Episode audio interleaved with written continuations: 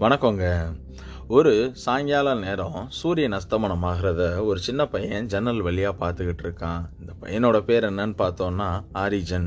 இங்கிலீஷில் ஆரியஸ்ன்னு சொல்கிறாங்க இவன் இந்த காட்சியை தொடர்ந்து பார்த்துக்கிட்டு இருக்கும்போது திடீர்னு ஒரு கூட்ட போர் சேவகர்கள் வந்து இவங்க அப்பாவை பிடிச்சி இழுத்துட்டு போயிடுறாங்க. எதுக்காக இழுத்துட்டு போகிறாங்கன்னு பார்த்தா அவர் ஒரு கிறிஸ்தவராக இருந்ததுக்காகவும் கிறிஸ்துவ மற்றவங்களுக்கு தெரிவித்த காரணத்துக்காகவும் அவரை இழுத்துட்டு போயிடுறாங்க.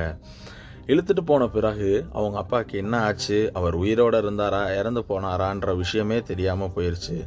இளம் வயசுலேயே இந்த காட்சி ஆரிஜனோட இதயத்தை பயங்கரமா தாக்கிருச்சு.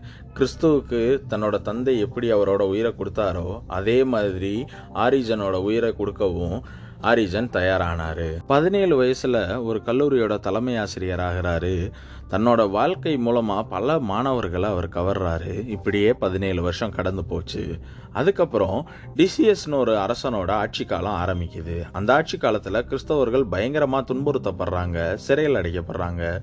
இரத்த சாட்சிகளாக பலர் தன்னோட உயிரையும் கொடுக்க ஆரம்பித்தாங்க இப்படி இருக்கும்போது ஒரு நாள் ஆரிஜனும் கைது செய்யப்படுறாரு. எதுக்காகனா கிறிஸ்தவராக மாறியதற்காகவும் பிறவங்களை கிறிஸ்துவுக்குள்ள வழி நடத்தின குற்றத்துக்காகவும் இவரை கைது செய்கிறாங்க பல கொடுமைப்படுத்துகிறாங்க ஒரு மேசையில் இவரை படுக்க வச்சு பெரிய வெயிட்டை தூக்கி இவர் நெஞ்சில் வச்சு ரெண்டு கரங்களையும் இந்த பக்கமும் இந்த பக்கமும் மாறி மாறி இழுத்து வர துன்படுத்துகிறாங்க ஆனால் அவரோட அப்பா போலவே ஆரிஜனும் விசுவாசத்தில் உருவே உறுதியாக நின்னார்.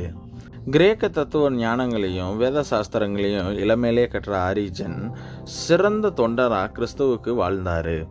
அது மட்டும் இல்லாமல் பலரையும் கிறிஸ்தவ வீரர்களாக மாற்றினார். இவர் கிபி இரநூத்தி ஐம்பத்தி ஒன்றில் தன்னோட ஜீவனை கிறிஸ்துவுக்காக கொடுக்குறாரு.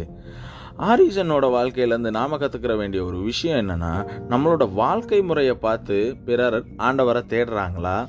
இல்லை ஆண்டவருக்கு உகந்த ஒரு வாழ்க்கையை நம்ம வாழ்கிறோமான்றதை யோசித்து பார்க்கணும். இந்த நாள் இனிய நாளாயமைய உங்களுக்கு என்னுடைய வாழ்த்துக்கள்.